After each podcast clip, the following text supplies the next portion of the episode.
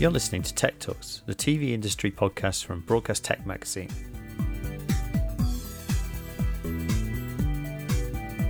My name is Jake Bickerton, and I'm the editor of Broadcast Sport and Broadcast Tech magazines.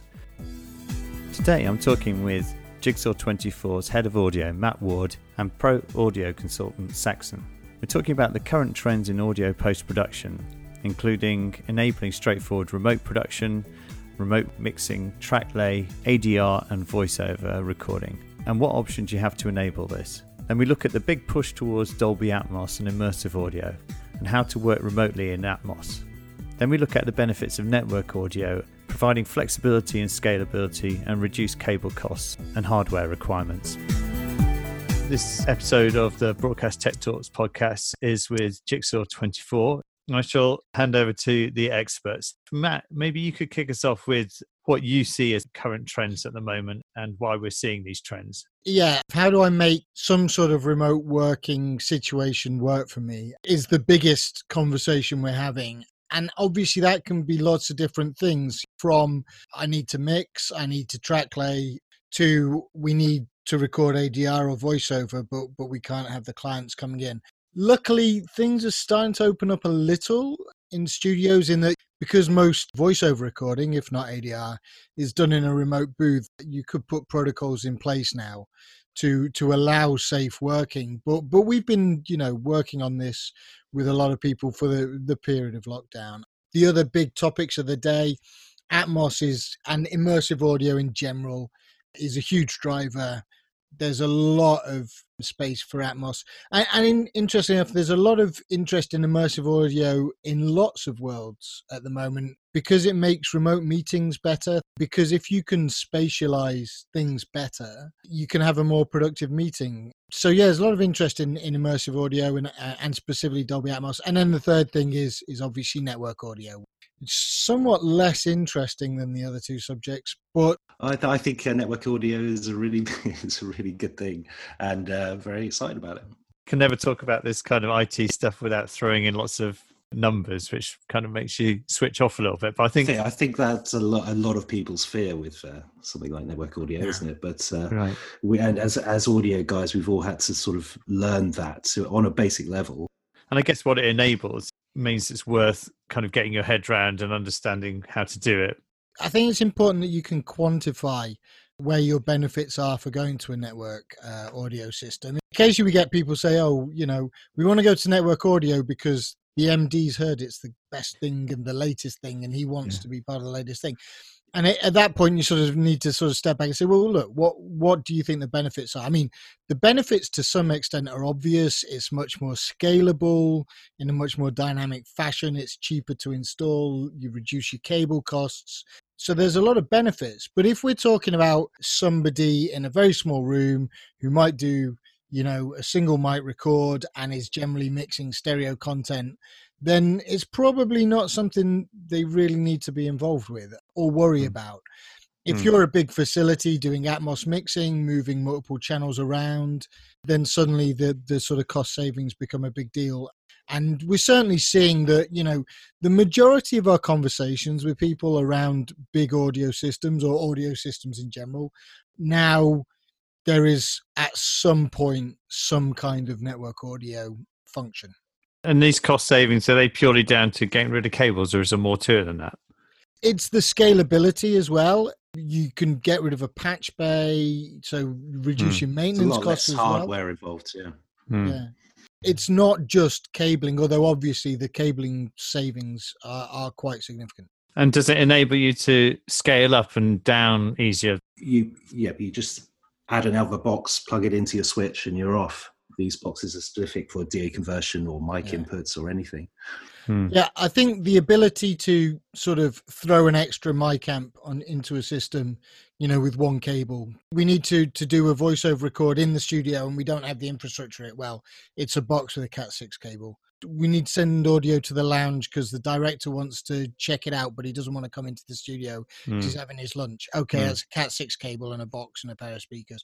Basically, every sort of upgrade is a Cat 6 cable. So the scalability is really one of the big reasons why it's so convenient. And we can do thousands of channels of audio over a single Cat 6 cable.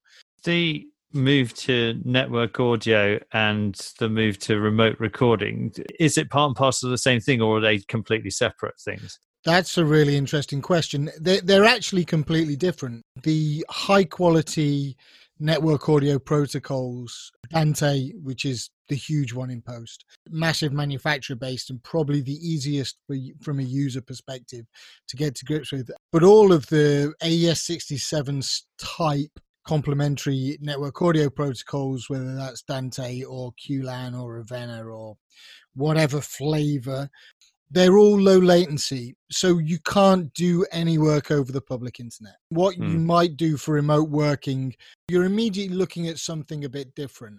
The move to remote recording, we're generally seeing sort of two kind of workflows. We're seeing there's mixed, track lay, self-contained. Potentially there are two methods there. You you either are remoting into a machine, mm-hmm. moving the audio and the desktop back to the remote location, or you are taking an entire Pro Tools system, and then your problems become how do I move my data mm.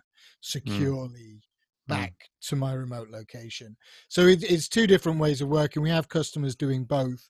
It's hard to move high quality audio over the internet because mm. of the latency issues. It's not mm. impossible, and obviously, Pro Tools with tools like Source Connect, and there's some open source tools for moving audio, mm. but it's actually simpler to remote the entire system into somebody's house and then move the data through something like Aspera or a, a Dropbox style workflow. Right, I see. So you'd literally set up a physical Pro Tools system at home, would you? Exactly. This is for the if people that need to mix. Obviously, mm. things get significantly more complex if you're recording voiceover remotely to from a different site. For mixing and track laying and general audio work, a lot of people have just basically taken Pro Tools systems home, mm. whether that's a new system or just moved an existing system. Mm. Obviously, if you start getting into Atmos, it gets more difficult, a lot mm. more hmm. speakers to worry about. But there are some sort of workflows, particularly for any work that isn't final mixing in Atmos, that's the um, big thing, isn't it? A remote premix room for Atmos using the Dolby Atmos software and potentially the new Avid MTRX Studio Box, which allows you to have your 7.1.4 speaker setup and EQ if you've got the space, basically, for the speakers. yeah there are interesting tools around the speakers, whatever flavor of speakers you might be using as your 7.1 layer.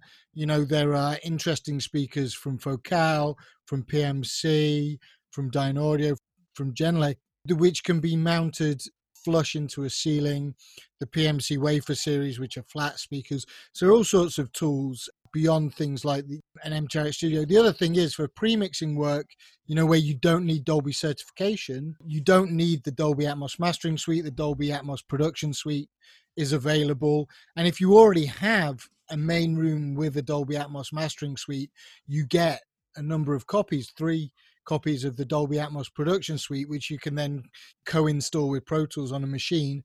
And that suddenly gives you that MTRX Studio Dolby Atmos production suite workflow for, for doing your Atmos work at home.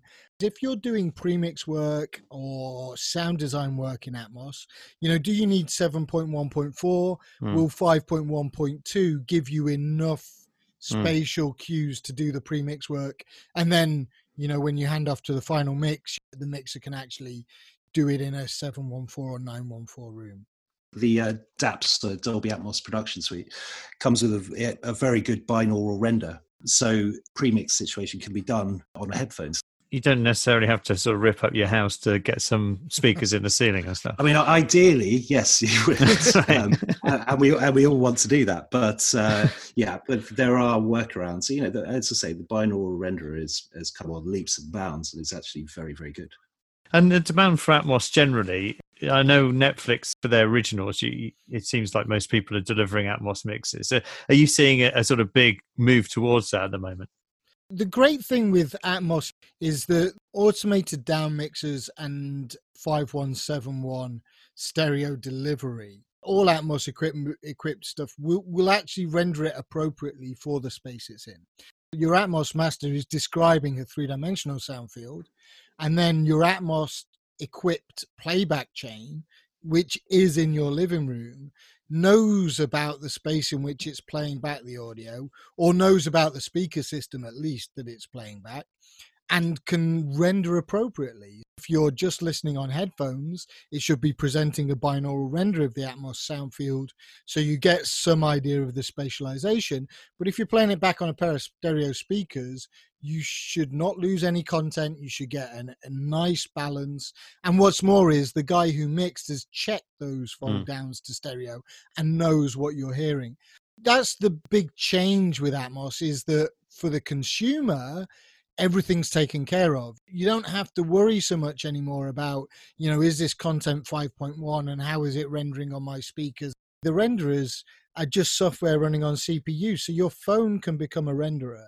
Hmm. So, you know, if you're listening on headphones, you can already get Atmos content on an iPhone through headphones with, with an immersive render. So so everything will become an immersive format and your playback devices become the renderer at home or on your phone and they will just spit out whatever is required based on what they know about the speaker system and in the more complex systems they actually know what the room is doing so something like the Sennheiser um, Atmos soundbar knows what's going on in the room and is bouncing sound off the ceiling and walls to give you that hmm. immersive mm. Spatialization and and everything is rendered in the device going back to the remote recording side of things, is it possible to do professional ADR recordings remotely? You know, maybe with some engineer at home as well. It has the same sort of experience you might have in a post Is it possible to sort of replicate that remotely?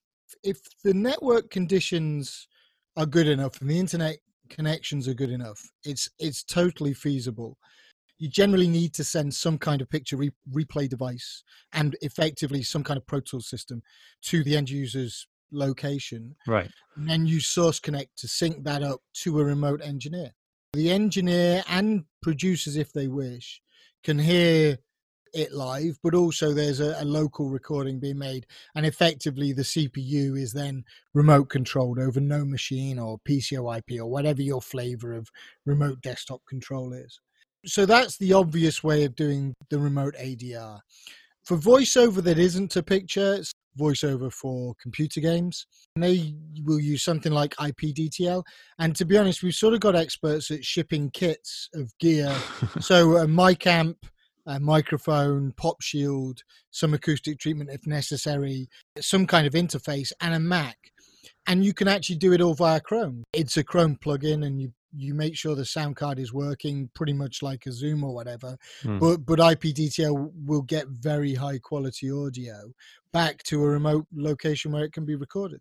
With this kit you're sending out what do you do? Sort of have a zoom call to help them set it all up or something? Exactly that actually. Right. There's so many great products out there for um, microphones and interfaces that are you know really good on on your budget. So right. yeah, we've been doing that and then having a call with them and helping them set up and get their sound correct, and then they're off. And we've done a lot of that in lockdown actually. The other thing is things like the Avid MTRX that are controlled by Dadman.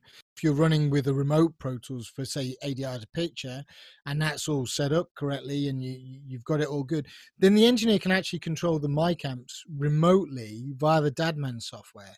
You're not even relying on the uh, end user to set gain or, or, or, even their headphone level.